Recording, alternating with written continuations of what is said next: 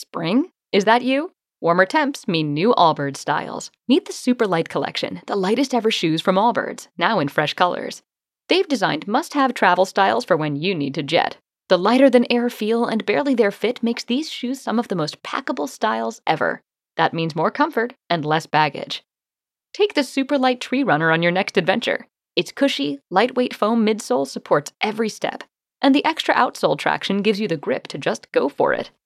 The eucalyptus fiber upper adds next level breathability to keep you going all day. Plus, the super light tree runner is comfortable and ready to go right out of the box. So, what can you do in a super light shoe?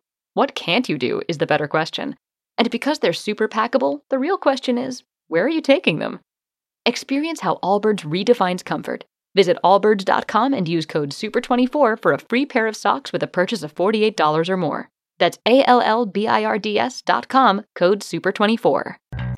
Get access to actionable news and market research with all the information you need to invest smarter and profit faster. Start your free trial today at pro.benzinga.com. To you live from downtown Detroit, this is Benzinga's Pre-Market Prep with your host, Joel Elconin This is a volatile puppy here, isn't it? and Dennis Dick. I've bidding a penny. I will buy the stock for a penny. With everything you need to start your trading day.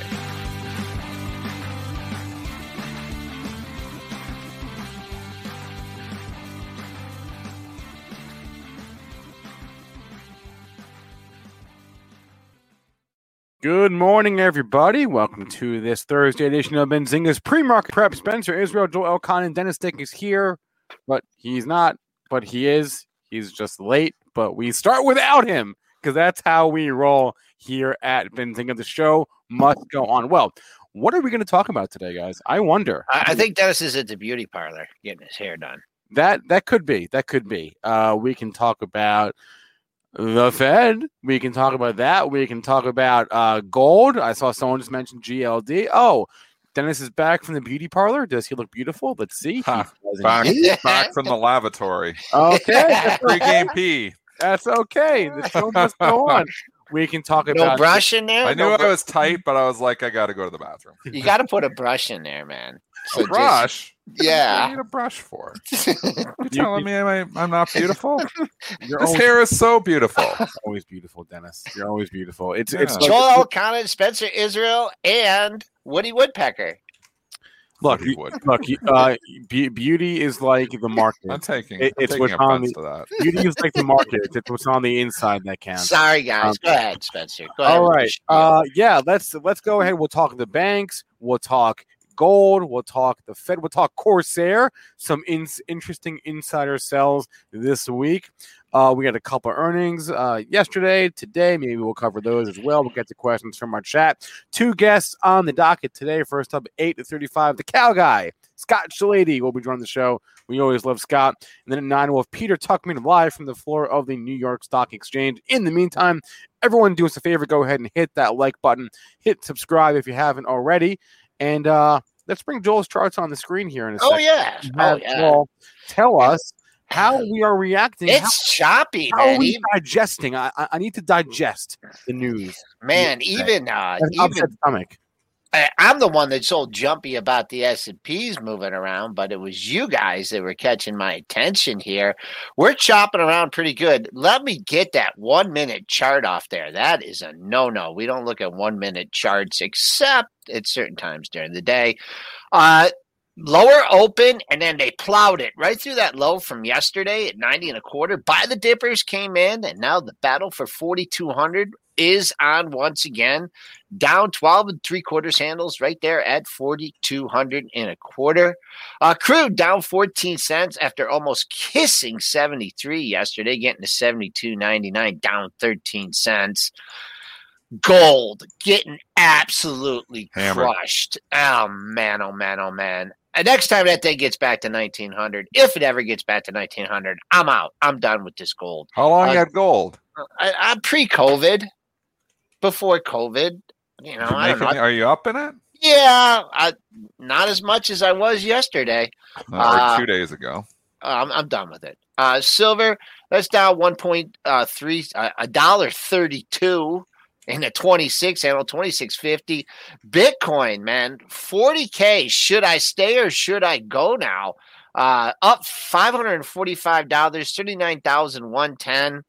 Just can't clear 40 and stay over 40. And let's call Ethereum flat here uh, at 24, 17 a quarter, down a couple bucks. So, Dennis, you, you used the word transitory a lot uh, when talking about Pump and pow but you got a new word. You got a new word that uh, persistent. Well, Powell, Powell has a new word. Yes, persistent. Powell. That's that word spooked the market. It That's did. your reason for the sell-off. Spencer Israel, give us the details from his comments because that is when the market rolled over. It's the new word persistent. Well, I, the first thing I did when the statement came out was to control F the word transitory. One mention of the word transitory in the statement, and then in the press conference, only two mentions, one of which came from a reporter. So mm-hmm. transitory looks like got put on the back burner yesterday. The word persistent got six mentions in the press conference, uh, basically as it relates to inflation. Yeah. Turns out that inflation could be more persistent than they expected. Holy wow, these guys are geniuses over here. They've got it all figured out as they as they chase what everybody else already knows. So of course it's persistent. It's not going away. We know that. It's just whether the Fed, Fed was going to acknowledge it or not. But they've uh, acknowledged it, which I'm very surprised. Actually, I would have thought he'd stick to the transitory talk. It's gonna be the same type of thing. The banks thought the same thing before, obviously as well, because they were selling off into it. They got a relief pop yesterday, and for good reason because that's a big change in tone when you go from, you know, calling the inflation transitory to persistent. And they did talk about potentially raising rates now 2 years from now, so the market will probably just forget about it in a couple days, but there was good reason for the sell-off yesterday. I was actually surprised at the Fed commentary. Well, um, eh, what their argument is essentially look, inflation was so low for so long.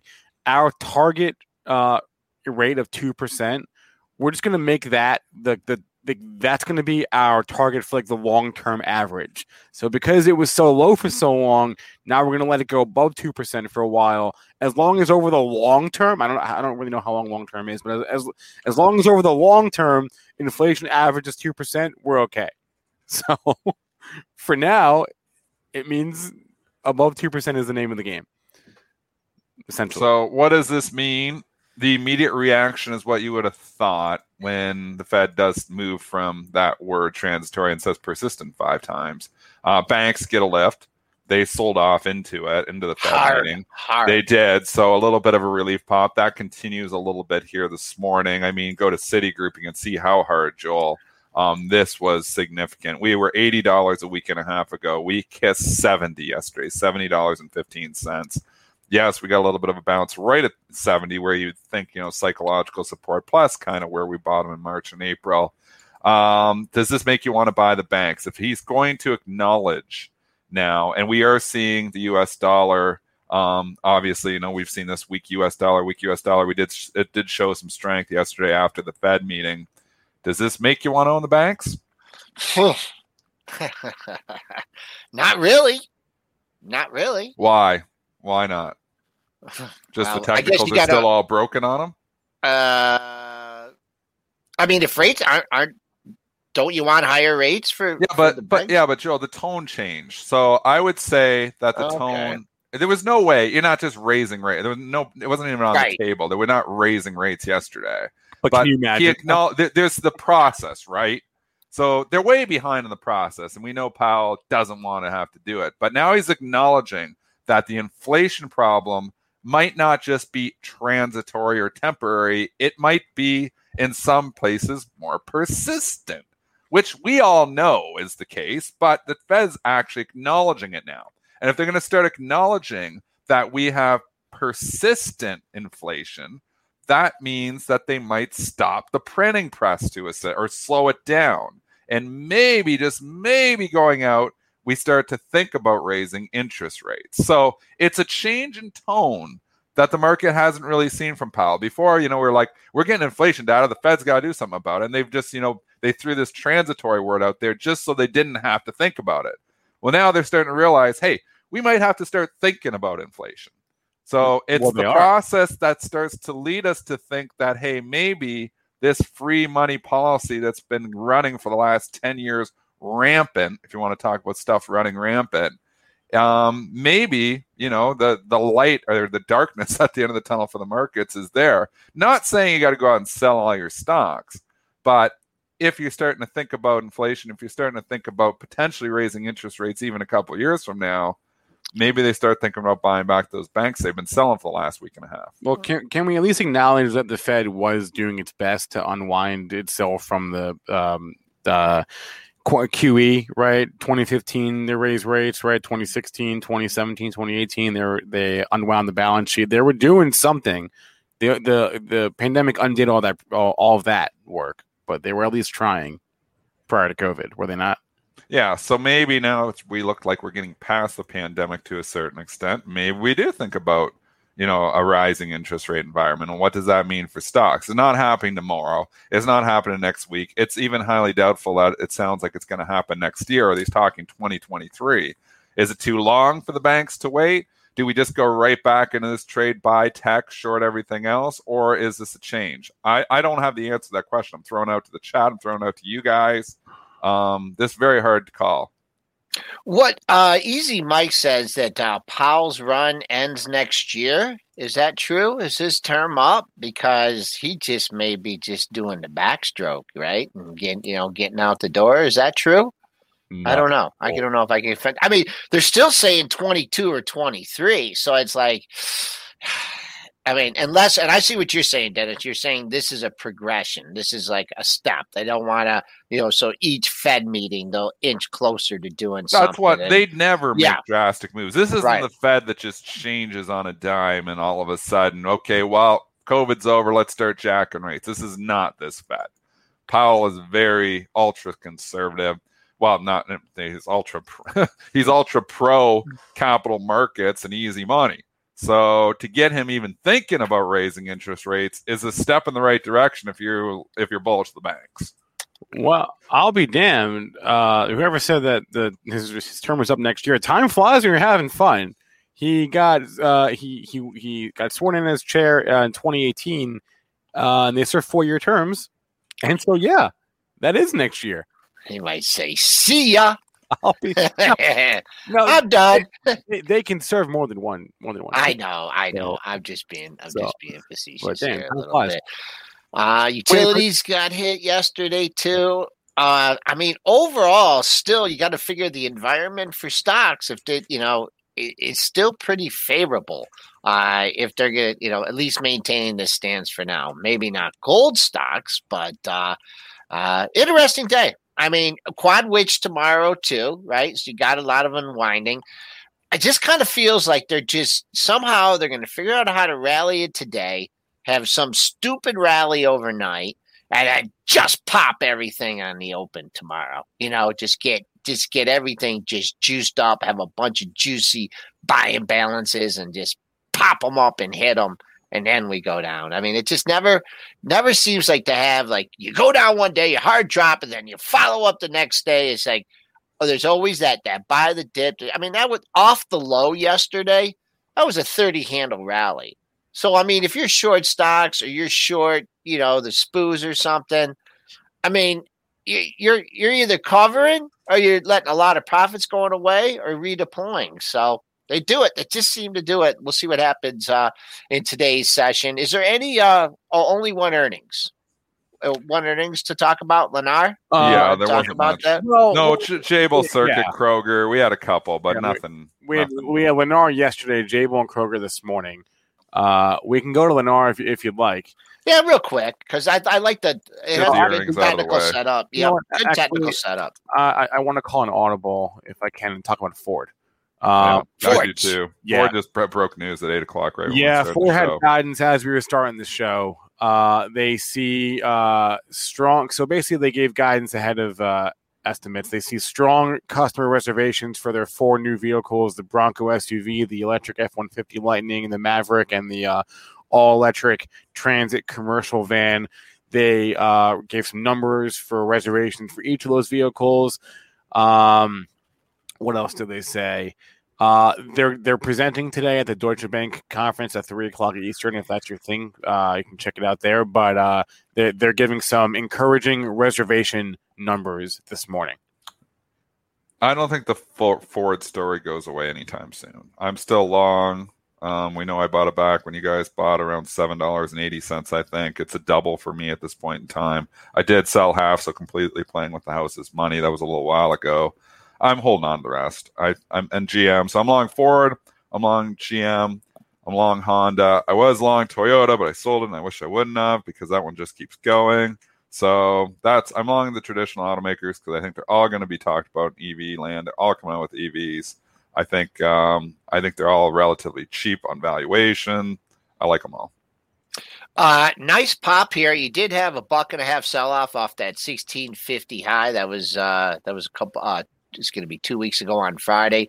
Uh, nice pop. What's our pre market high? I just wonder if there's paper stacking up at um, at fif- at uh, fifteen fifty. Always, at, always at the fifty in the buck, the fifty in the point. Yeah, yeah. and I actually don't. Do you ahead. see anything there? No, no I didn't just, log in yet, but I can tell you just the way it is.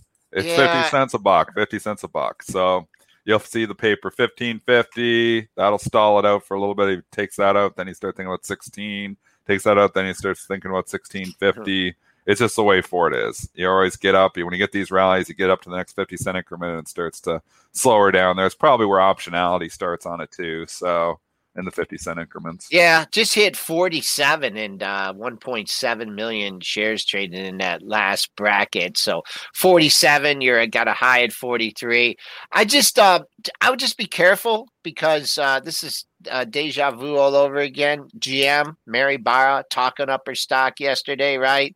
Uh, while on the show, that thing went to 63, went right to a daily high. Now, Mr. Market probably had something to do with the sell off, but uh, get to 1550, things open up. But uh, if you're taking anything out of the GM playbook from yesterday, uh, it was a selling opportunity.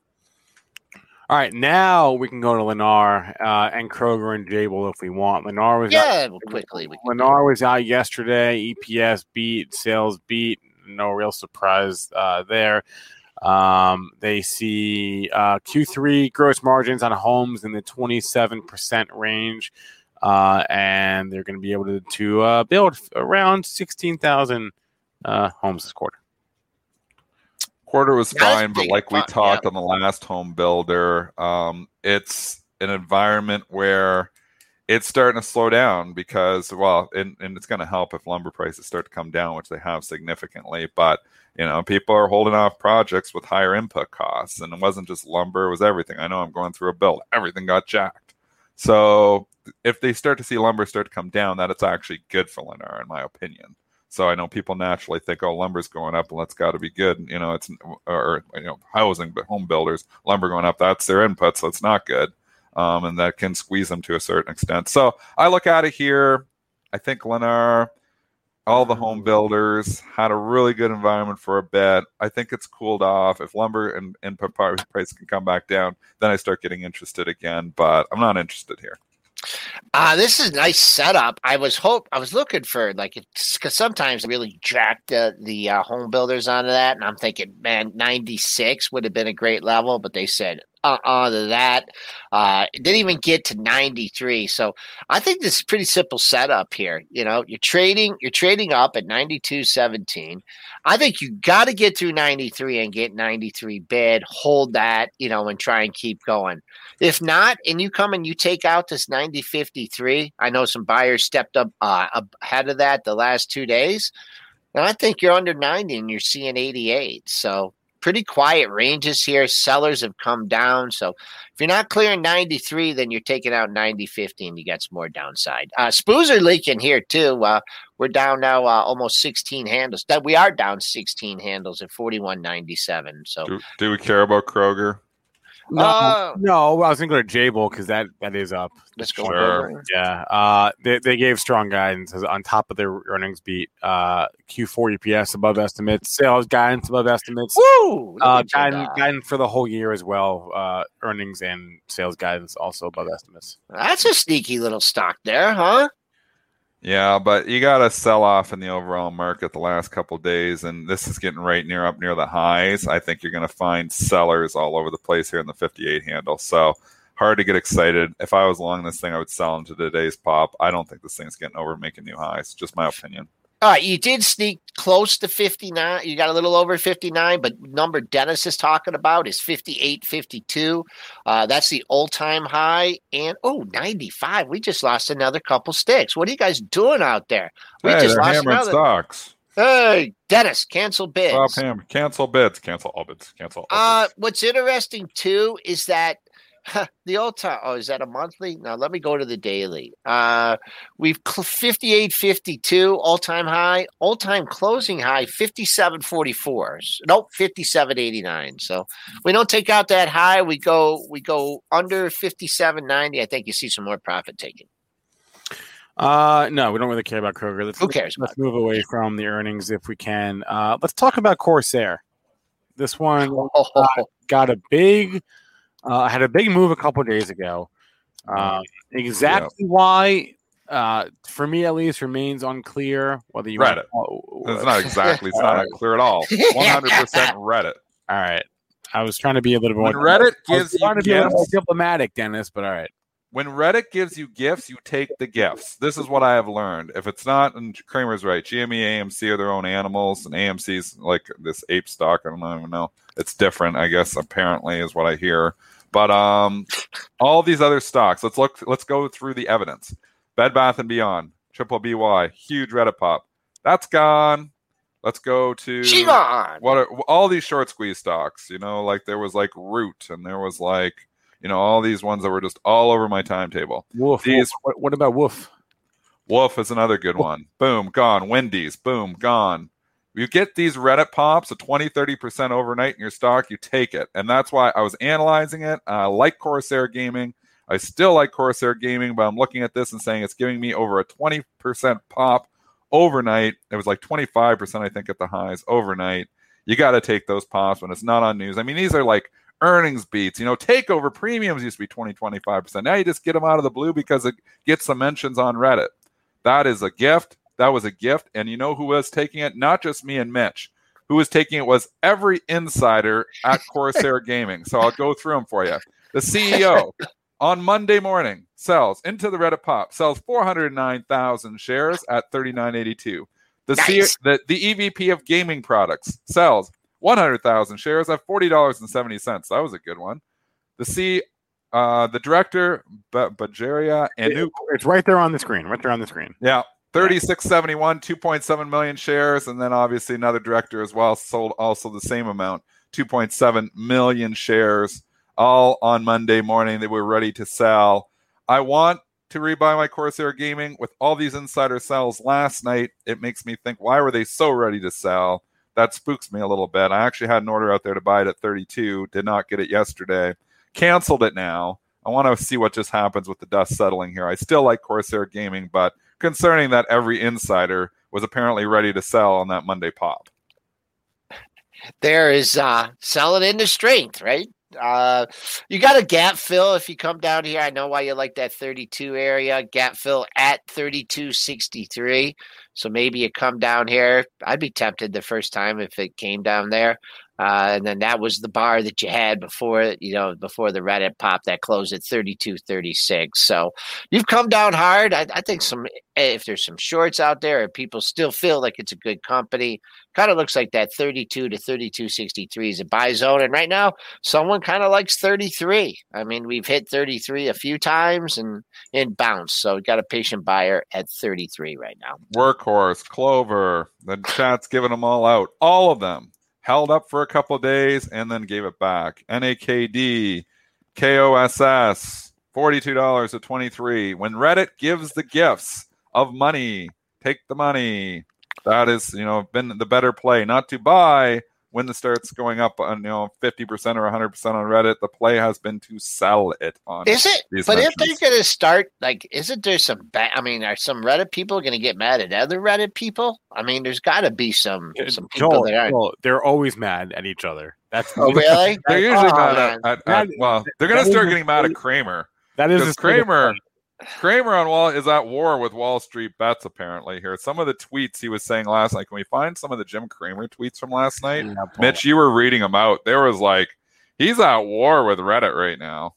Yeah, I'll, I'll, I, I'll- I- uh, he, I thought he was buddies with with all the Wall Street bets. Now he seems to be at war with them. So I don't know which side he's on. He's Dennis, totally can you get them. some bids out there? Can you put some bids No, I, out you there? told me to cancel my bits, Joel. Okay. Um, anyways, where where are all these you know tweets from yesterday? WSB, keep your firepower for AMC and GME. There is too much money being lost on your other names. You might be able to keep buying AMC or GME up here if you keep this up. Just saying. Corsair Insider Insiders got the top tick thanks to Wall Street Bets, and the people believe in Reddit. Wall Street Bets? Question mark. They got had like on Wendy's and BGS and Woof. It's such a scam. This is from Jim Cramer. Here's a great one. The insiders were ready. This is what I was talking about. I actually sent that to Jim Cramer last night, just tweeted at him, and then he quickly, about 10 minutes later, tweeted that out. Didn't credit me for it, but that's you know okay. what? You know what? Uh, here's my theory. You ready? Jim Yeah. Cramer's Jim Cramer's not in a good mood today. He's not in a good mood today because he's a, he's a Philadelphia sports fan. And the 76ers were up by 25 points last night and they lost in the playoffs. So he's in a really, really bad mood and he wants to fight. I didn't, Did they get was- I didn't even know he was a basketball fan. He's a Philadelphia sports fan. So he's yeah, tweet- I know he's, he's I know he's he's, a- Eagles. I he's, didn't know. he's tweeting about it this morning. Last night. no. So that's my theory. He's in a bad mood. He wants to Well, fight. lot- yeah, but these were coming out yeah last night at like five o'clock. So, All right. anyways, he's at war. It appears with Wall Street bets here right now. You know, I I I'm saying I'd sell the Wall Street bets pops here too because this has been the play here for the last while. Uh, besides GME and AMC, which kept going, maybe there's going to be another buy opportunity. Maybe there's going to be another short squeeze. But you know how many messages I get? I would say, you know, on Twitter, I probably get, I don't know, between 50 and 100 messages sent to me a day, like questions about stocks. And, you know, like this is, you know, sent via, some are direct messages, some are, you know, sent, um, you know, just tweeted at me. What do you think of this stock? What do you think of this stock? I've got to say, I'm just ballparking it. Probably 75% of the questions I get are about Wall Street bet stocks, like the, the like the 10, the 12, you know, like or the short squeeze stocks. You know, what do you think of this one? It's got a high short interest. Probably half of the questions I get from people, this one's got a high short interest. What do you think? This one's got a high short interest. What do you think? And I'm like, well, this has been kind of the play for the last week, but does that continue? Do they continue to just hand, you know, buy up every stock that's got, you know, 10% or 15% or 20% short interest on it? I don't think so. Oh I think this God. was the flavor of the week. I think we've moved away from that short squeeze trade. Is it going to come back? Well, it, was, it went hard in January, and we had another run of it in June. So, is it going to come back eventually? Yeah. But if you're still combing through, where's the next short squeeze stock? I, I think that's that ship has sailed kind of. I don't think that's the next stock. You know, we're going to squeeze this next one, and there's always going to be something they're talking about. And like I said before, I give Reddit a lot of credit. Um, they really can move stocks when they you know team up. They really are moving stocks, and you got to be aware of it. But the rallies, for the most part, Cramer's right, haven't been holding. That- Gold, uh, gold continuing lower now down, Down eighty five four bucks. bucks. Jesus, they're just they're just taking this out to the woodshed. Yeah. Hundred dollar day, hundred dollars down day. Can can that happen in the gold market? don't know. the last They're time we see that? Silver Boy. too. Silver's getting hit harder, Joel. Down three and a half percent Oh, here this wow. morning. Actually, it's not. It's. I think it's all commodities. Pla- I saw platinum too. I think it's really just the whole all the metals. Started with lumber, and now it's starting to come off. All right. So this- Deflationary so- trade all of a sudden. So this is so this is uh, to uh, Jerry's credit. This this price action here. Well, with the commodities going. Well, they all come in. Yeah, he won't have to talk inflation as much here. So Yeah.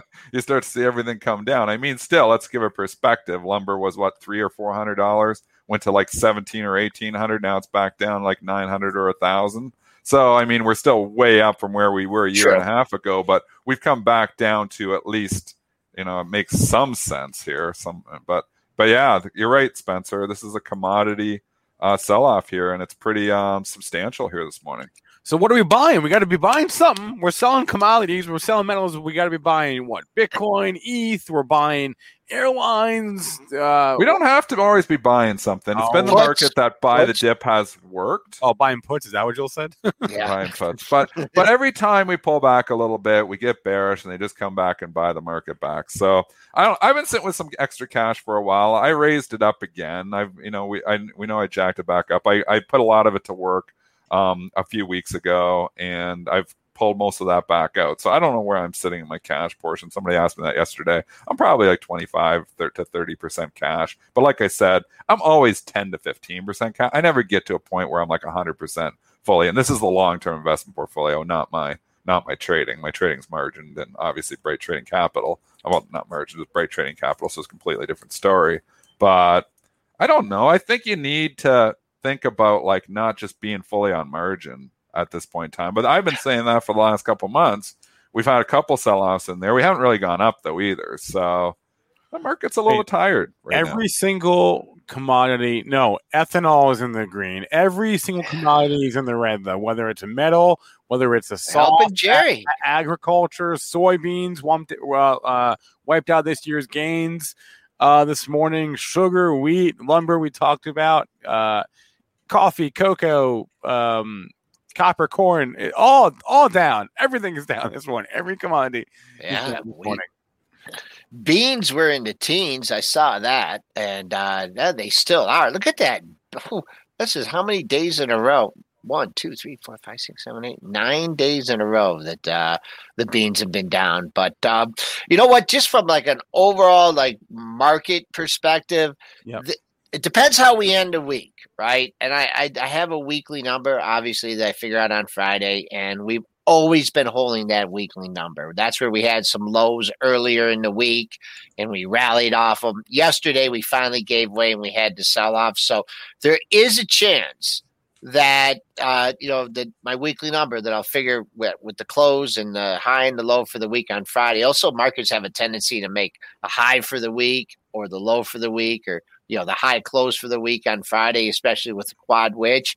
So there's definitely going to be some. I mean, sellers are going to come down from that 42, 58, 50. That was the all time high. So it, from a weekly perspective, we may we may finally uh, start the week on Monday next week.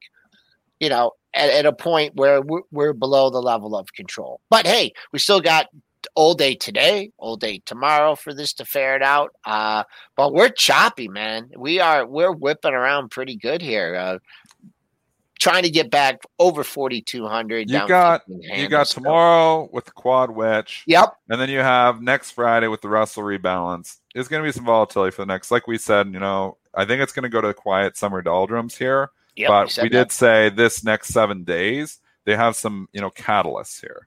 And so we're going to see some volatility here. Obviously, the Fed has given us some volatility now, which I thank them for. I mean, I love volatility. As a trader, that was one of my best trading days yesterday in a long time because we finally had some volatility.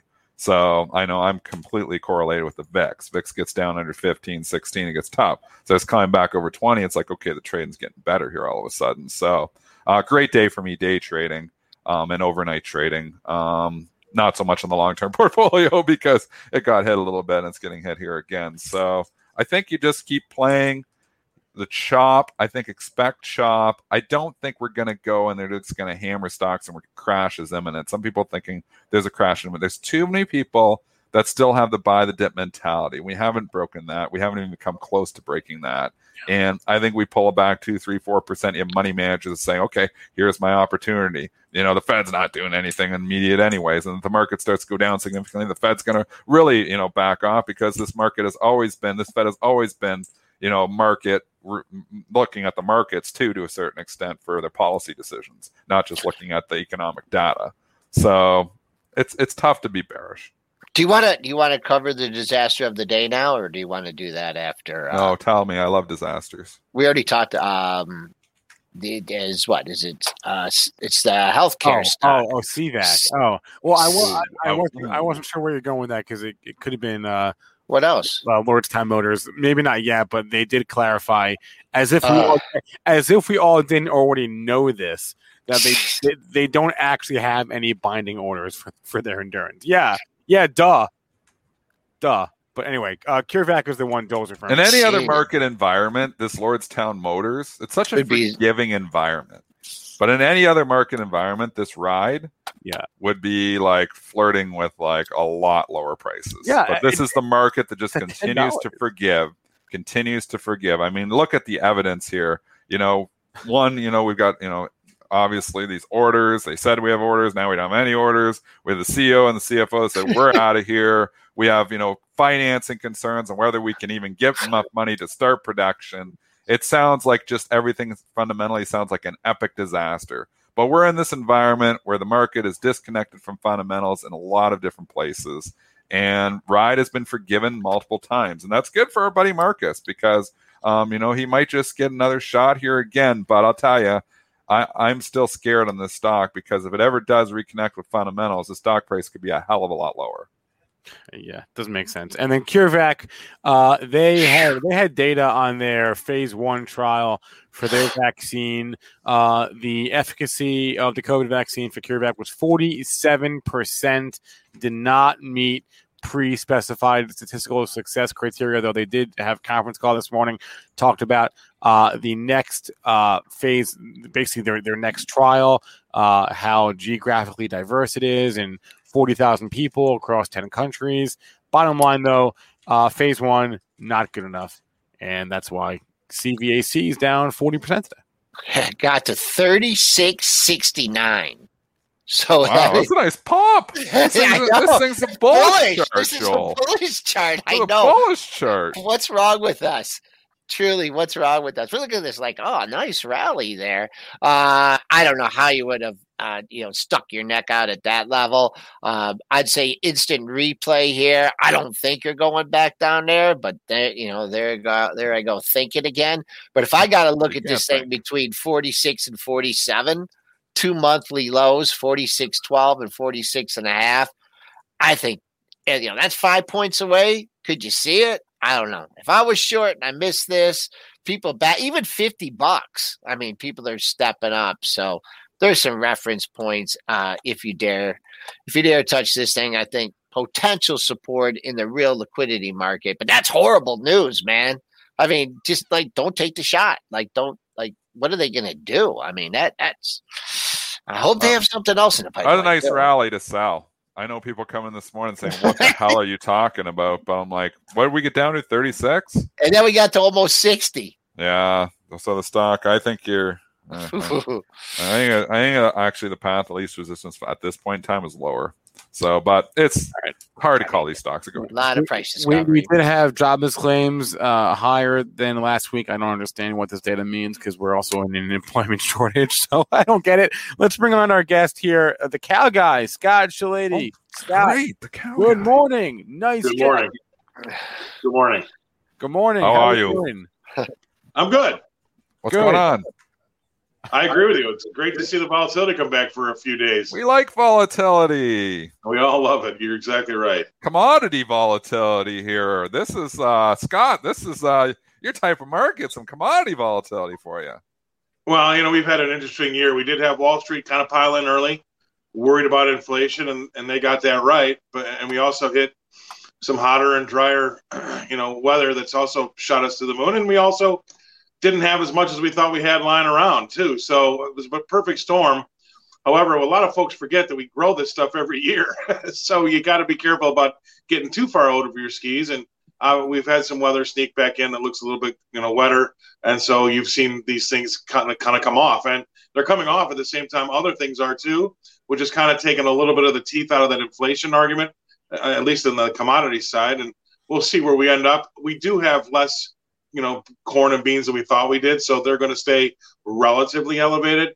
Um, but you know, these things are, you know, we can make this go away in one growing season, or maybe even a half a growing season, depending on what South America does. So it'll be interesting. It's been definitely volatile. It's been a good year for that. Uh, but I'm I'm I'm in the camp that I think that this inflation story. I'm I'm I'm still dubious. I, I don't really think. Yes, we're going to have some inflation, but I don't think it's going to be the the big uh, boogeyman that a lot of folks are saying it is. Well, I think you look at the commodities and you say, wow, you know, this was just a crazy move and, and for a while. But now we've come off, you know, on some of this pricing. Like, you know, you've seen lumber come significantly back down. You've seen a lot of commodity prices in the last month coming off significantly here. So, you know, even me, I was citing, you know, lumber prices going from 300 to 1800 dollars this has got to like pass through somewhere but now that we're back down 9 900 lumber you know, you start thinking, okay, well, maybe it isn't going to be. it seems like the Fed's chasing; they go from transitory to persistent, right at the same time the commodity prices start coming down. Right, and, and you got to be careful. I mean, that lumber market doesn't trade very much. It's almost like a short squeeze meme stock, you know. There you and go. That, that's look at the volumes in lumber. So it's hard to use that as an index about what's happening in the housing market, though people do because they don't really take, you know, do the next step. I look, I'm, I get a little frustrated because um, you know, we're coming off a pandemic. We're restarting a 25 trillion, 28 trillion dollar economy, whatever you call it. Well, no one's ever done that in the world before. And so we're using all the wrong words. We're using all the wrong references. You know, I like to hear the government talk about, you know, we, we created this many jobs this this month. No, you didn't. You reinstated that many jobs. You just opened up businesses. It's pretty frustrating. So if we don't have rip your face off economic reports or economic indicators, then we have something to worry about because we're starting from zero. And so once we get these planes, trucks, ships, you know, trains all in the right spot, and we go through this for about 12 months, then you'll be able to take stock about what's actually happening out there and what kind of inflation we really are. And I and I'll tell you right now, shutting down the world's best economy of all time, I think we're going to have some serious unintended consequences going forward for probably the next five, maybe even 10 years. And I'm not a doomsdayer. Uh, but I, I, definitely think that that um, that will be so damaging, and we only will start to feel those things once we get back to normal. We're not back to normal right now because nothing's coming off of the conveyor belt, and so whatever's there, people are bidding up, and it looks like it's inflation. But I use this example all the time. If your business where your restaurant was shut down for a year, and you were allowed, which is a whole other story, but you were allowed to reopen uh, tomorrow night, Friday night, and everybody sat down you uh, you seat 150 people at six o'clock and they all order at once. Is that inflation? I mean, you're going, you're pulling your hair out in the kitchen, but is that something to build a business plan on, or do you have to kind of wait and see when other restaurants open up and people stop going out to dinner as often because they get used to it again? I mean, right. that's where we're at. I think. I think we need a solid two more quarters, probably three, before we really get a handle on everything. And right now, I, I mean, the smartest guys in the world are saying that you know the the economy is booming. I, it's it's just reopening. It better be booming. We started at zero, and you flip the light switch on. You know, it's like the patient was dead. Now it's got a heartbeat. Are you expecting the same gain next year? That's my problem. No, great point. points there. We're on with uh, the, the cow guy, uh, as he's known on, on, on the networks, also here on PMP. Uh, just talking about commodities, you spent some time on the floor, right? Uh, yep. the, and uh, you know these moves on the upside, right? And I talk about this with Dennis. There's always people willing to sell, and in the commodities markets, you have uh, you know you have these farmers and these hedgers, or you know the lumber companies, and they, I mean, when those prices were going up, and they could lock in their their uh, shipments for six, you know, however far the uh, the uh, you know the contracts go out they're out there. They're unloading. So when they peel when they lose the commercials and uh, you know the speculative buyers these guys aren't buying it back. They're not i mean they're locking in their their profits. And that you know that's why these moves are so violent on the downside is because you have the natural sellers on the way up right. and they're really not shorts because they own the physical. So when these things come down they come down hard. And I just wondered if you could just talk a little bit about, you know, the hedging and the, you know, the, you know, being on the floor and some of the orders that you got. I mean, those are the guys that really control the commodity markets. You're, you're exactly right. And, you know, to your point where there's not, you know, there's no, they're not going to buy it back. Right. So you've lost that initial, you lost that, that guy to buy it back on the way down, which can really cause some, some volatility. But you know, what you don't talk about is, uh, there's also a lot of volatility to the upside because you've got these farmers and you've got these big commercial grain outfits that they will sell grain on these rallies, but they're selling forward, right? They're selling a futures contract. And when the market continues to go higher, that can also put them in a bind if they don't have enough cash to back up what they've just done because they haven't pulled it out of the ground yet.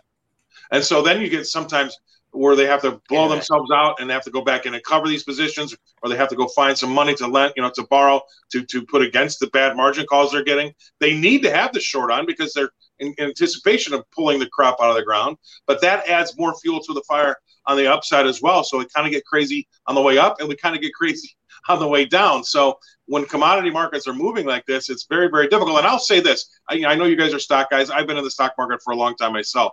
But when you think about the three things we can trade in this world, we can trade commodities, and I'll lump everything in there. That's metals, that's energies, that's commodities. We can trade equities, which you guys know about equities, and then we can also trade interest rates products, and I'll throw in currencies in that in that category. So those three main things. It's the commodities traders. They only they, they not only have to look at government reports and what might be happening with this, you know, jobless claims if, if that's going to affect what they're trading. But they also have to deal with Mother Nature, who changes on a dime every day, and that's why you see this volatility. So commodities traders have only they have to worry about everything that everybody else has to worry about, and then on top of that, they have to worry about the weather, which makes it very difficult. And a lot of those guys have to be very good traders. Okay, so so so Scott, uh, you know, you said you're not you're not a doomsdayer. That being said, you're concerned for the next few quarters. Uh, for the moment, for right now, is there anything you like out there?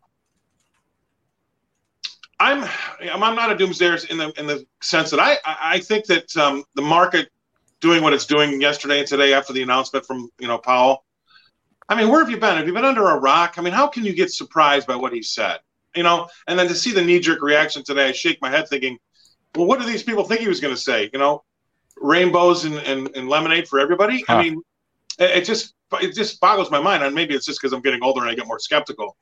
So I would say, you know, I um, as far as giving stock picks out, I'm not allowed to do that per se because of my licenses. I have to be careful about who my customers are, so I can't really say uh, specific things. But I would say that I'm not afraid uh, of the stock market yet. I mean, and I think that you know, with the amount of cash on the sidelines, and I know a lot of I know some guys in New York and on Wall Street that still need to be invested, and they're not.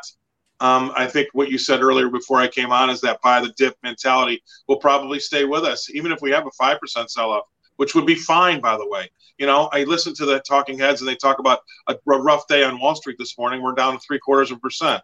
Yeah. I mean, what what, what what happened? Right? What happened? So I would say um, I, I I think that my biggest worry is we come back down from this reflation trade and we get back to our normal growth rate of two to two and a half percent, and somehow Biden gets these tax hikes through, which are historic right now as we speak about them.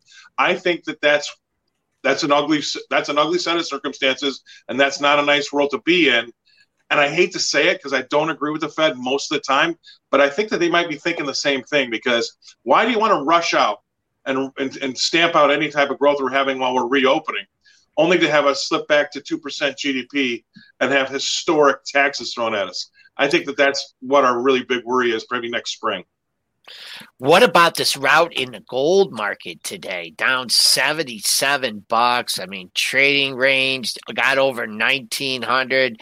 That, I mean, it's just, it's, I'm sure hope this is a trading range and the 1750 holds here, but uh, uh, what do you think about the gold market? I, I think gold is wrestling with the Bitcoin and, and world, you know, the, the cryptocurrency world. I mean, is it an ex- is it an expression uh, of, of worrying about inflation or Armageddon like it used to be, or there's a lot of folks around the world that are starting to try to apply that to um, the Bitcoin world or the cryptocurrency world, which I don't agree with, by the way. So I think that right now gold is fighting um, Bitcoin, and I you, you probably remember earlier this year when we had uh, some people say that hey, I want to be in Bitcoin rather than gold because I think it's a better hedge against inflation or devaluation. I I'm not a big gold fan either. I mean, if you would have had gold since 2011, we made it over 1900. You had a break-even party, uh, which is not the business I'm in. So I, I would say uh, I'm not a I'm not a big fan of it. I understand it's a place you might want to put a percentage or two percent of your portfolio in, um, maybe maybe uh, maybe five percent. But I think that it's right now still struggling to find its identity with this newfound um, competitor called cryptocurrency because that's taken a lot of the shine off of gold. No pun intended. Uh, Scott Shellady, aka the Cow Guys, on the show, getting a lot of love in chat. We appreciate him. We appreciate his insights. We appreciate his outfits. We we appreciate the whole package here at Benzinga. Scott, thanks a lot, man. All right, man. See you guys. Good luck. All right, What's guys, up? smash the like button for Scott Shellady, aka the Cow Guy, the best dressed man on Wall Street. Hundred Uh, percent. let's do. Um, do you want to look at at Akamai or or or not? Because uh, the headline last week we had Fastly with that outage, and they bought the dip on that. Today, uh, this week we're having Akamai. Seems to be the culprit behind these outages at several airlines, at several Australian banks, at the Hong Kong Stock Exchange briefly. Um, Jeez. and uh, no real volume here this morning to speak of. But Akamai is, if you go to the Twitter, they they they say, yeah, this is us, we're working on it, but uh, no real updates from that. So last week Fastly, this week Akamai. Yeah, Fastly was a buy the dip opportunity. It got down ten percent. It just got silly. Um, this is only down one percent, so they're not hitting. They're not falling for it twice. Where okay, yeah, this is horrible news. We better sell it. You know, there if there's a couple of people sold and it's down one point four percent. The market's down. It's down a little bit more than the market. So definitely the market's not. Is it falling for offered down? twice. No, not even at all. That's the offer's way up at 118. So there's no, and the bid's 115.21. So this is looking like just in line with fair value right now. They're completely ignoring this headline, which maybe is the, the reason because Fastly was bought on it. So there's nobody, there's no short coming in here and saying, oh, yeah, it's bad news. I'm going to hammer those bids because they got burned doing that on Fastly. So they're probably not going to do it on Akamai. Yeah, um, you know, it took a couple days too for the for the love uh, news to kind of sink in.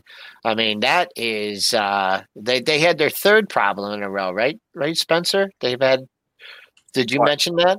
We, Uh, yeah, and, and it, I think it's all tied to Akamai. Southwest Okay. has had problems for a few days now, but so too has United, uh, Delta, American, uh, and a number of big Australian banks had problems overnight. So, uh, yeah, and, and it does appear to be all tied to Akamai here. Not not not quite sure how. Some some DDoS outage is really the extent of my knowledge on there. Um, eight fifty one. Let's do ticker time, uh, and let's start Sure. with uh, let's start with Sunrun here because it is running.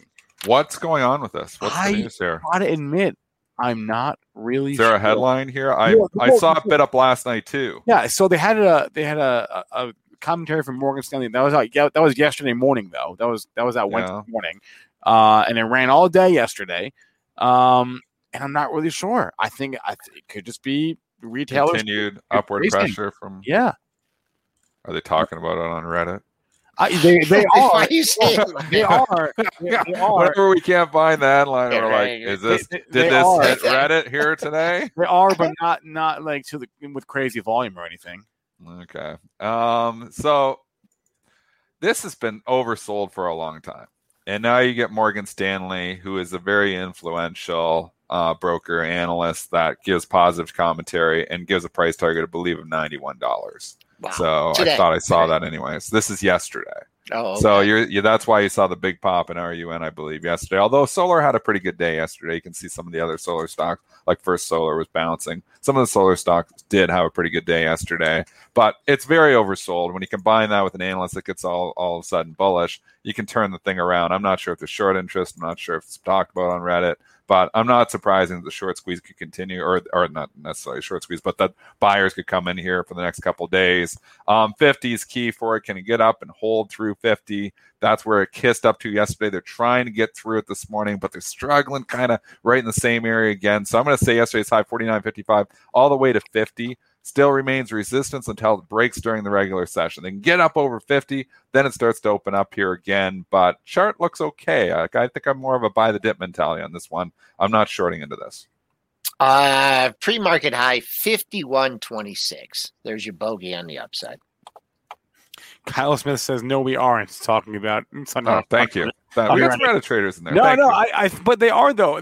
Like there is some, there are some mentions of Sunrun. I've, I've seen it myself, um, but not, not with any crazy volume. So I'm not saying they're right as I like solar. I am long term. I own SunPower and I own First Solar. I kind of want to own some of the other ones too. I don't know if I necessarily want to own Run, but maybe on a pullback. ENPH I've always wanted.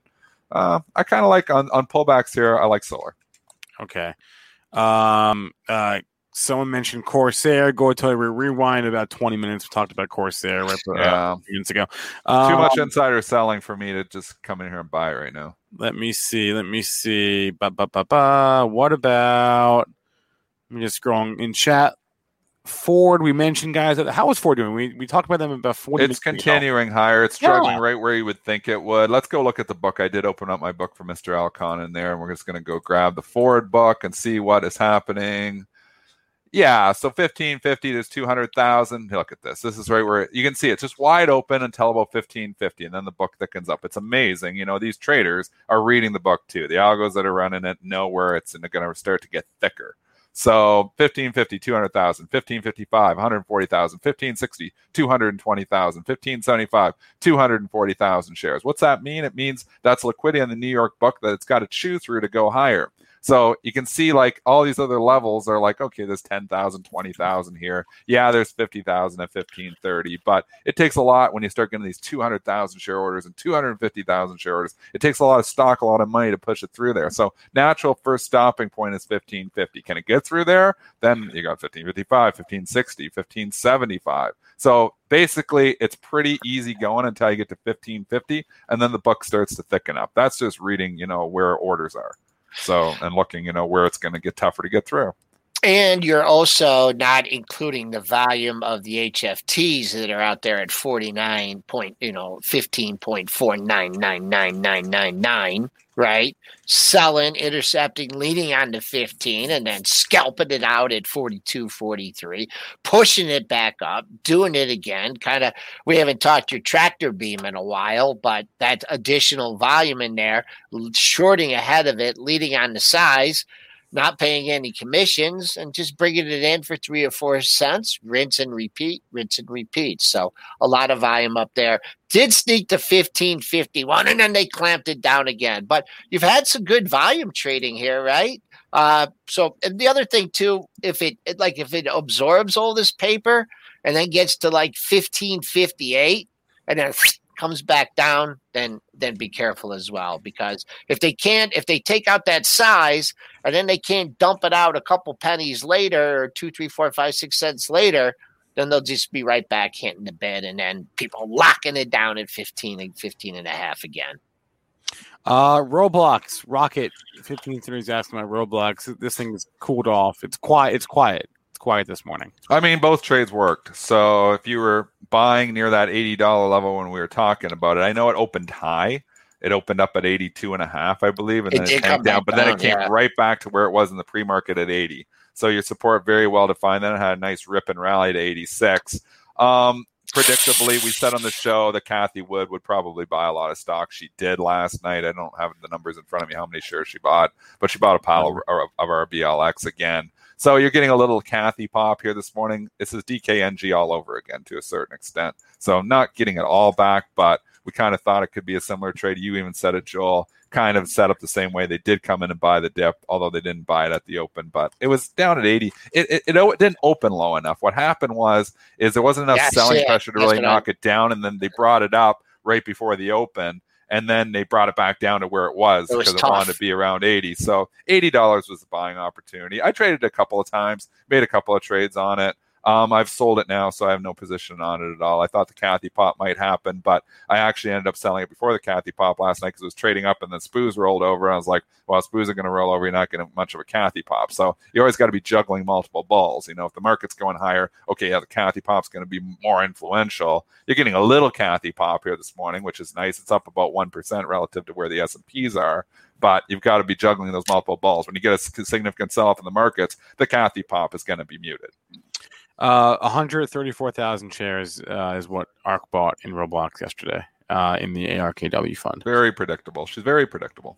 hmm Uh, a few people talking about Novavax. All right. I, is there a headline this morning or something? No, that would be b- trading up because of the C. What was the Yeah. company that had the COVID not work? CA. CV CVAC, CureVac. Yeah, so you got competing drugs. Yeah. So that's why NVAX would naturally be up. I never looked at it, but I would naturally think it would be up on that Moderna as well. Competing. Yeah. Looks like you're right. Next, Um, The- what do you have a level for us? You have a level for us on Novavax? uh, let me take a look. 190.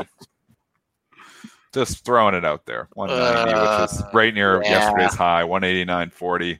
That's major resistance. I don't know. I don't think you're getting back pre-market. up there. You've No, I don't think so either, Seven but- bucks. You've leaked seven bucks off that uh, off Yeah. that high. So selling. Pre- what was even the high from yesterday? Ooh, 189.40. No, we're not going back up there. Uh, I'd sell it if it went back up there. what, what, what, what about Tesla here? What about Tesla? It's been a couple. Uh, I of haven't looked at it for a couple days. yeah, no, it's been like two days. I know. Just Money sit. Mitch went long, shark. baby. Money What do you Mitch. got? What do you got for us on Tesla? I'm What do you long in Tesla, baby. You're long. I want to hear Joel's. Why? I want to hear what Joel got to say. Before Joel, we want to know why Mitch is long. No, are you? Mitch wants to hear Joel before he says it. okay, go Joel. Mitch, he wants to know what you think first. Uh he's looking. This is it's a tra- it's been a trading range here for the f- last four or five days, right? And right here, good support between five ninety five and six hundred. That's your support. If you picked it up under six hundred, then you're looking okay. And I think he's not looking for a super home run, but maybe if he could get back up, you know, 618, 620, your two day high, 616.79. All right, now Mitch, your turn. Why long Tesla? well, one thing is I've been seeing EV slowly come back. I mean, if you look at the Chinese EV, XPEV still holding up, NIO Yeah. still holding up, LI, uh, Fisker still holding up. We've been seeing other EVs run. I've been seeing Tesla reject that 600 so many times. When it came back through it yesterday, looking strong, I said, you know what? I'll take a shot because at least I know my line in the sand. Where's your out? My my line in the sand right now is going to be 590s. I'm going to give myself to 590s. If it can dip today, I'm going to be looking to add closer towards right underneath 600 for red to green. But like uh, Joel mentioned, I would love to see it end the day near that 620. You can put on any trade as long as you have an out. And this is what Mitch has learned very quickly in his young trading career is he's very disciplined. And this is what makes successful traders. It's not about what you make, it's about what you lose. And if you're willing to cut those losses quickly, you'll stay in this game a long time. So, you know, I applaud Mitch for obviously, um, you know, always knowing his outs as well. You know, even on the Corsair, he played that way better than me because he was bullish coming down, and then he's like, I cut it, and I tried again, and I cut it, and you kept cutting it. You know, and I didn't. I held on to that thing, and I shouldn't have, and it ended up being, you know, I was down significantly. Reddit bailed me out, but you know that was just luck. So, Mitch, good job. How you can put on any trade as long as you know where your out is. Hey guys, uh, nine o'clock. I'm gonna hop and uh, do some extended ticker time. Uh, premarketprep.com. Join me. Uh, do that BAC I was asked about earlier, and I'll see you guys at three thirty. All right, it's time to bring on Peter Tuchman, the Einstein of Wall Street. He's back on Wall Street from the floor of the New York Stock Exchange this morning. Peter, good morning, sir.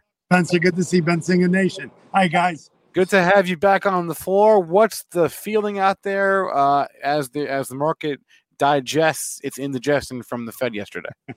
You know what? These are just amazing days. Look, for, as a trader on the floor, those days, for somebody who's trading sort of the microcosm of the day, Fed days are kind of fascinating. Like David Green always says, it's it, we're in a new rule mode. Where in the old days, when you had expectations about earnings, you were able to sort of, you know, see what people thought and kind of get into the game before, hoping that the expectations are going to be uh, uh, bore out. But in the new world, we really believe price action after earnings and guidance that comes out is the way to determine wh- how to get into the trade. It's kind of the same thing with Fed days. For us that are trading the market on close or the close of the market at two, it just happens to be we start to get into the trade either on the long or the short side at two o'clock. On Fed days, that's when the news comes out, right? We get the two o'clock announcement about rates being changed or the same. Then we have a half hour to wait until 2.30 until mr powell's uh, uh, press conference which is all about the narrative and how how everybody reads it so you usually see this crazy as we saw yesterday you know whether it's algorithm run whether it's keywords that markets reacting to with with, with uh, robo spider trades or whether it's people reacting to what's going on everybody who watched the market yesterday at two o'clock were they anticipating some kind of a change in rates? I don't think so. But so it shouldn't have been a surprise that they didn't change rates. And the market, if anyone looks at the SPY yesterday at two o'clock, it sold off 200 points. It just so happened that us on the floor who trade the close did have a huge sell imbalance of about a billion dollars. So that sort of confirmed it. But we play the day kind of light because as you saw, it didn't matter how much there was to buy and sell coming into the close of the market. The market told us what it thought of everything. So it was quick, it was reactive, and the market hit some support down at 422 level, I think, in the SPY, and closed even higher than it was at two o'clock. So those are fascinating days. As someone who's never been on the floor for a Fed day, uh, can you like tell us a little bit about what it's like at like 158, 159, two o'clock, as right before the the, uh, the announcement comes out, and also during the press conference? I'm just Absolutely. curious because we we all know that volume uh craters in like in the instant before, right? But tell us about what it's like down there. Well, so it's sort of it's fascinating because it also, as I said, it coincides with this wonderful bit of information that we here on the floor get access to every day at two o'clock, which is the buy and sell imbalance for the close. So you've got that prediction on what's going to happen. It's the first initial what we call an alert, right? That comes out. Is it to buy big, to sell big? Is it kind of mediocre? And often on Fed days, because it coincides with the initial announcement at two o'clock, it's usually kind of small. Yesterday, it happened to be a big sell imbalance. But look, there's a lot of anticipation. We're surrounded by TV sets. Now, once again, we're surrounded by the press is back on the floor, not the photographers, but CNBC is here, CBS is here, Cheddar's back on the floor. We're seeing Spanish TV and other people coming back to the floor. And then you see we're surrounded by screens, and it always says Fed announcement imminent. We sort of, everyone is sort of gearing up to it like almost a holiday day because they know that you're about to see a huge gyration in in the market. Obviously, people pull back whatever order their flow they have in the market because you can really get blown up. As we know with technical analysis, it's a matter of the price action. At two o'clock, yesterday was a perfect example of the excitement leading up to two o'clock. And then it's incredibly strong and reactive, right? The market, you know, we, we, we lose we lose it, we get jaded a little bit because on those days you can see a 250 point move on the downside it rallied back 125 it sold back 125 and then it rallied back over 250 points. You know these are huge multi-billion dollar moves and valuations in the market right? In a short short period of time. So the we feel the excitement. We're sort of anxious about what's going on on the initial announcement. Then things sort of sputter to a halt around the 215 level once people try to figure out okay so you know every look this is an auction market for everybody who thinks that what happened yesterday was the right thing or or a bearish or bullish call has to sort of get their ducks in a row and then wait for the narrative that comes out of Powell that hour long news conference can be a little bit frustrating because they will really wind through everything. So obviously the announcements he made yesterday was uh, keeping rates the way they were, but you have to really listen for what he's saying. So they they the inflation story was obviously everything everybody was waiting for, and they did say because there it's going to be a one percent raise of inflation projection for 2021, which is the year we're in here, right? It wasn't even a 22 or 23, that in 23 that we are going to start raising rates. So that was one reaction point. Then he said that it's not as easy as we anticipated for people to start getting back to work. And then it's just, you know, for in a market that's run by content and words and social media and whatnot, the, you know, the market holds on everything that Powell says. So if there's a moment of positive narrative or interpretation in his wording, well, the market literally will rally 100 points. And then they'll go, whoa, whoa, whoa. And then he'll wind himself back down into something that's more negative. So that's why, if anyone looks at the SPY chart from two o'clock to four yesterday, it was absolutely nuts. And we we feel the excitement down here. It, it comes out in our order flow. It comes out in our emotional reaction to the markets, and sort of we're in the room where it's happening. So it's for me, it's very exciting. I love these days. What about the reaction this morning, though? We're seeing commodities all kind of taking a beating here. Um, you know, uh, we talked about the banks yesterday. Uh, you know, they're all continuing to go higher. Um, what what do you make of the market's reaction? So yes, it was nothing really was a was a, a surprise yesterday. Um, though I maintain even if I had known exactly what he was going to say, I couldn't have told you what the market was going to do. I don't, know if, I don't know if anyone could. Uh, so can you try your best to like justify these reactions here this morning? Absolutely. So, well, so you know, we, it's hard. It's hard. I, I, I admit that it's a, it's a hard question, but Yeah. the bottom line is I, am a firm believer that the market tells you what it thinks of what happened. Okay. That basically, the market started at one point at two o'clock. What he said was exactly what people expected in so many ways about employment, about inflation, about interest rates, and whatnot. And the market, while it was reactive and sold off hard 250 down 250, it ended up closing around where it started, right? I- so that kind of means that the market feels sort of uh, you know, half 50 50. It's like even Steven. It's the old Jerry Seinfeld thing. You lose a 20, you find a 20. But, but today's reaction look, the market's been trading a little bit sideways. We're seeing a little more of a pressure. And so the reading I did this morning to try and understand why the market did what it did or why we're down here 100 points. And to your point of the banks being still up and the commodities sort of uh, getting hit a little bit, is where we are in the economic recovery cycle. In the beginning of an economic recovery cycle, people are buying value and buying banks. In the middle section, they buy something else. And in the third section of recovery, they look at other sectors to invest in. So it kind of is making us feel from interpreting what he said that we're really very much grinding through the beginning state of the recovery, right? That there's still a lot of unknowns. Uh, we are by no means any i don't believe in the middle of it yet. We don't you know look he anticipates 4.5 unemployment for next year. Well that would be real that would be a wonderful thing if that's all uh, if that's if that's where we end up. Um, obviously the the inflation story will put some pressure on what's going on uh, economically. The fact that people to get them back to work uh, is going to be costing a little bit more money. Goods and services are obviously going up. Uh, raising rates is going to put some pressure on the market. So and and this not it's not a, a, a recovery story without so many moving parts and unknowns.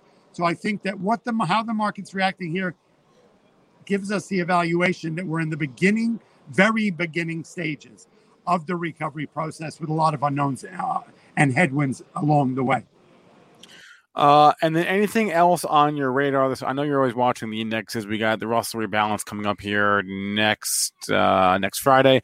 Um, anything anything on your radar for today though? Sure. Well, look, yesterday's tomorrow is the Super Bowl of. Uh, I mean, Quad witch exactly?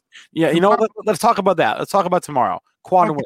So what, tomorrow, yeah. look, we have the S and P rebalance. For me, that's the biggest. Russell rebalances are, are, are are exciting there, even though they're more stocks in that index they're yeah. not as significant and power play stocks as the s&p so tomorrow is the quarterly rebalance of the s&p 500 it's actually and and it's a function of how much movement there's been and i hope people should learn learn and read up about what a rebalance means. It's the the indexers have to basically position themselves with certain amounts of each sector relative to valuation of each stock in their portfolios depending on how how big players they are in the indexes so every quarter, we have them quarterly. And as the year goes on, the quarterly index rebalances get bigger and bigger. The bigger moves that we've seen from January to now, right? This is the second one of the year, is even bigger because the stock, the more one moves from one index rebalance to the next, the more uh, rebalancing they have to do. Right. So I saw the numbers for tomorrow. They're not incredibly large. They're probably, I mean, there are 500 stocks in that index. We trade about 378 of them here. We, you know, people sometimes people start getting into the trade. So people who have a position in whether it's Apple or whether it's Bristol Myers or whatever whatever stock it is or whether the big index players, they've got to either buy stock or sell stock relative to what the stock has done and relative to the positioning they're in in their portfolios. So there it's a it's a net even trade as fascinating it as it is, because whatever goes in, there are other things that have to come out, right? But it is a big day. So we also have option expiration tomorrow, right? So right. when these things happen at a lot of time, you have big volume. When you've got so many moving parts and so many things unknown, especially after a Fed meeting as the one that there was so much anticipation of, right? That whole thing we saw last week with uh, Paul Tudor Jones talking about I'm in the inflation trade, big, big, big. One of my buddies downtown, Josh Brown, said, "Guys, you're t- you, you know." Yes, that's his story. He's staying in the inflation trade, but how many of you's portfolios are at the same risk relative relationship that Paul Tudor Jones are? Right? I'm not going to judge the way that I trade my portfolio, which I don't have one, relative to the way a billionaire is postured. Anyway, getting back to your story, it's the Super Bowl of Fridays, the S&P 500 rebalance, uh, the second one of the year, the option expiration. We've seen it, it's probably not going to be as big as the first one we had in the first quarter because we've been trading sideways for a little bit here, right? Okay. So I don't know. We're sort of with a bit of a negative posture, right? The market did, you know, uh, uh, tip its hat almost at the 35,000 in the Dow level. The spot, the S&P is down a bit. So we've been a little bit on the on the darker side over the last couple of months. So I'm not really sure. We really need to see the next shoe to drop, whether we're going to go higher or lower from here. There may be some, there's definitely some consolidation going on, right? As you and I know, for people who trade in technical analysis, no matter what's going on in the market, up, down, sidewise, there is opportunity, right, in these markets. And but but you know, as the gentlemen who were were on the call before I came in, you know, these you can what we try and always teach is never turn a winning trade into a losing trade, right? And using risk management and stop orders, especially in a market like this, because even though the market's been trading sideways, there are stocks that are doing wild things. We did have a couple of weeks here where the meme stocks were really, you know, on fire once again, right? Right. And there were there's some new players in the game, and these are these are, are are murky waters to be trading in.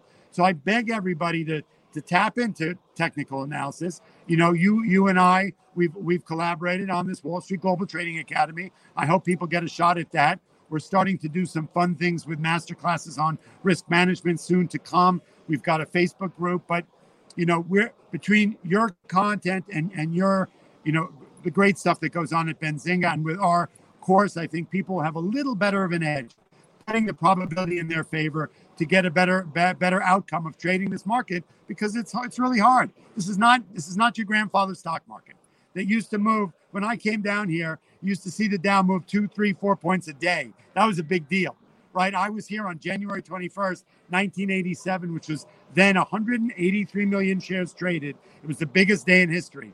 Today, we're trading billions of shares a day worldwide, and the moves are multi 10, 20% moves in a stock intraday. So I, I beg everyone to not think this is a get rich quick scheme and, and, and be, be cautious.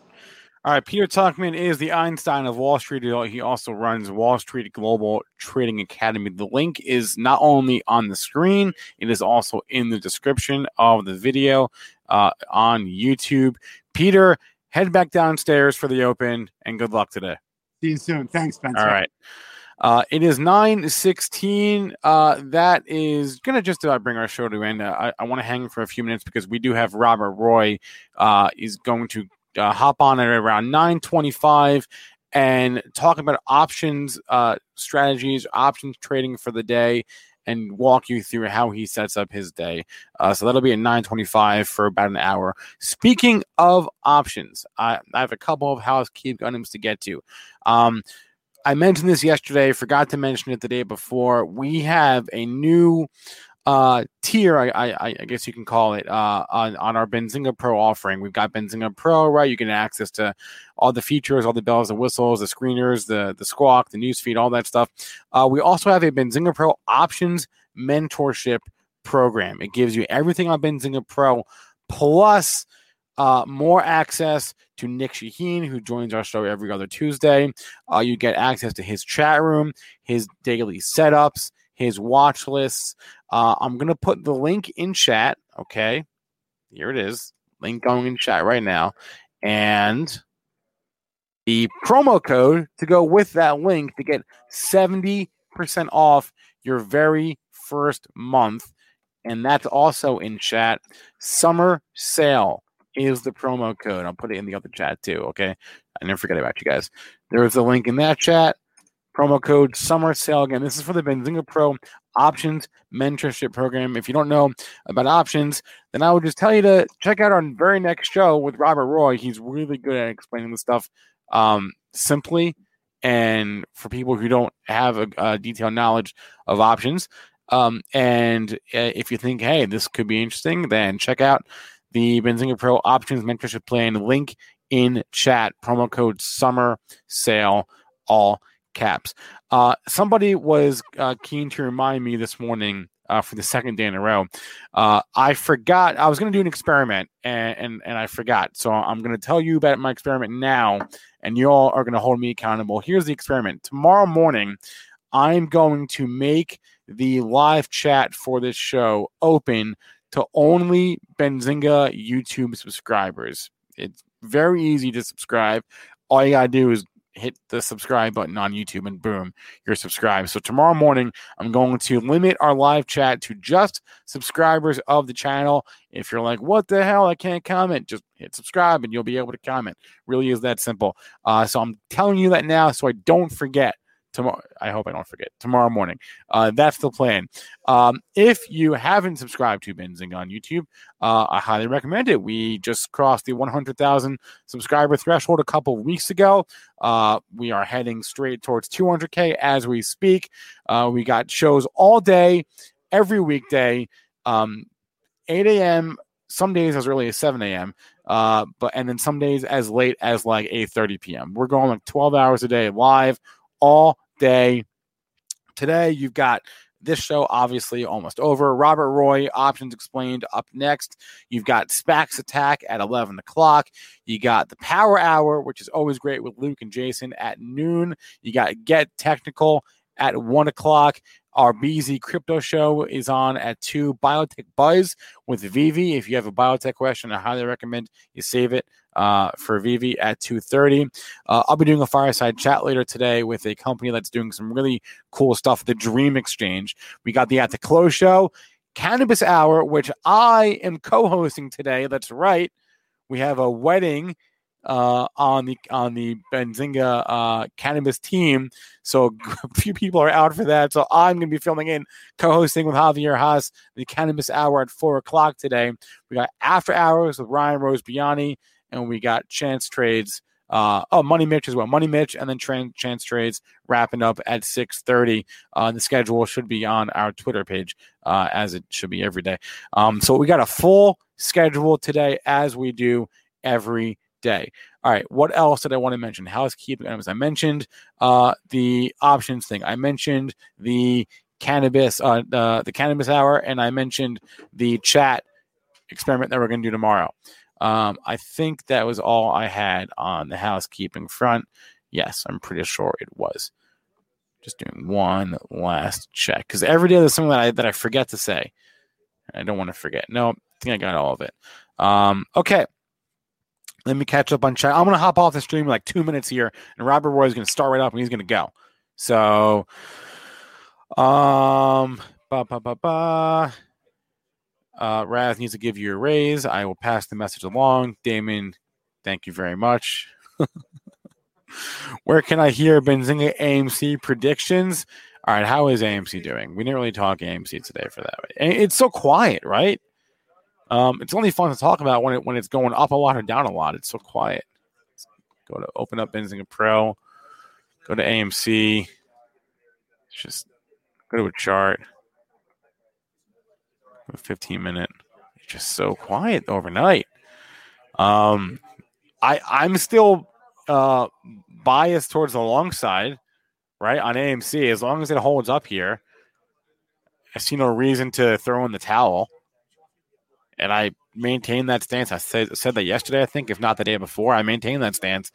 Um, as long as it holds up, you know, I would say as long as it stays within within this range of what what's that 30 what is that 30 something 37 no 30 35 that 30 as long as it holds up above like 35 that range from a couple weeks ago uh, or that low then then i'm i'm biased to the long side on amc um, I'm not smart enough to give you a specific prediction. Uh, whoever was asking, sorry. Um, what else? What else? Um, ba, ba, ba, ba. No, I think that I'm just catching up on chat. I know there was more tickers. We didn't get to all of them. Somebody mentioned Intel. We talked about that yesterday. Um, somebody mentioned the trade desk. Oh, Texas Linda. I'm going to write that down. The trade desk, and I'm going to write down um, Tan, and I'm going to write down fuel cell. Get these on the list. We'll cover these out to close at, at, at 3.30. So fuel cell, TAN, trade desk we have not talked about for a while. Um, Anything else I should write down uh, just so we cover it at, at the close? Uh, NIO, we talked about NIO like every day. It feels like we definitely talked about it yesterday. Um, CCIV, gosh, we talked about that too. SPG, we definitely on. Didn't we hit on SPG or no? That was SPI, right? That's SPI. All right, we'll talk about um, uh, CVS. Sure, we'll, we'll hit on CVS at the close. We'll, we'll hit on we'll hit on these guys. Um, RSLS. It's not one that I'm familiar with. Very little volume overall. A lot. Of, What happened yesterday? That's unusual volume. Let's do this real fast, and then I'm going to hop off because Robert Roy is about to start. Reshape Life Sciences. I don't know this one. Is it a smaller market cap? Probably. At $31 million. A, a, little small for our blood. A little small for our blood. Uh, whoever dropped RSLS in there. Uh, Mandy. Um, okay, 924. I'm gonna hop. Guys, uh drop us a like if you can. We appreciate that. Thank you to both our guests today. Uh thanks to both Peter uh and Scott Shellady, aka the cow guy. We appreciate them both. We appreciate all of you hanging out with us this morning. Without you, it would just be Dennis and Joel and I just arguing and Mitch arguing to each other, which is fine. Um, but it's always more fun when we have people in watching and engaging and listening. Uh, if you missed this show, the replay is available uh, every day on YouTube. If you want to listen to the show in podcast form, you can do that. We're on all the major podcast platforms iTunes, SoundCloud, Spotify. Stitcher, Google, uh, et cetera, et cetera, et cetera. We're on every major platform. Check us out there. Please remember all the information from our show is meant to be used as informational purposes, not for investing or trading advice. Opinions expressed do not represent those of Benzinga. And on that note, I'm going to hop off. We are five minutes till the open. Robert Roy should be starting up in a minute. I will see you guys over there. Good luck at the open, and uh, we'll see you later.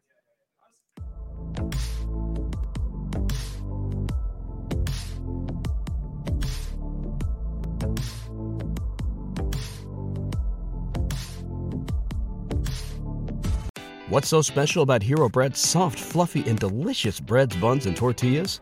Hero Bread serves up 0 to 1 grams of net carbs, 5 to 11 grams of protein, and high fiber in every delicious serving.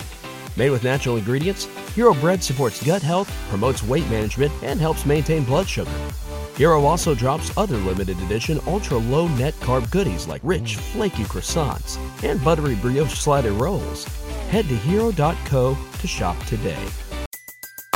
Everybody in your crew identifies as either Big Mac Burger, McNuggets, or McCrispy Sandwich. But you're the filet fish Sandwich all day. That crispy fish, that savory tartar sauce, that melty cheese, that pillowy bun. Yeah, you get it. Every time. And if you love the Filet-O-Fish, right now you can catch two of the classics you love for just $6. Limited time only. Price and participation may vary. Cannot be combined with any other offer. Single item at regular price. Ba da ba ba ba.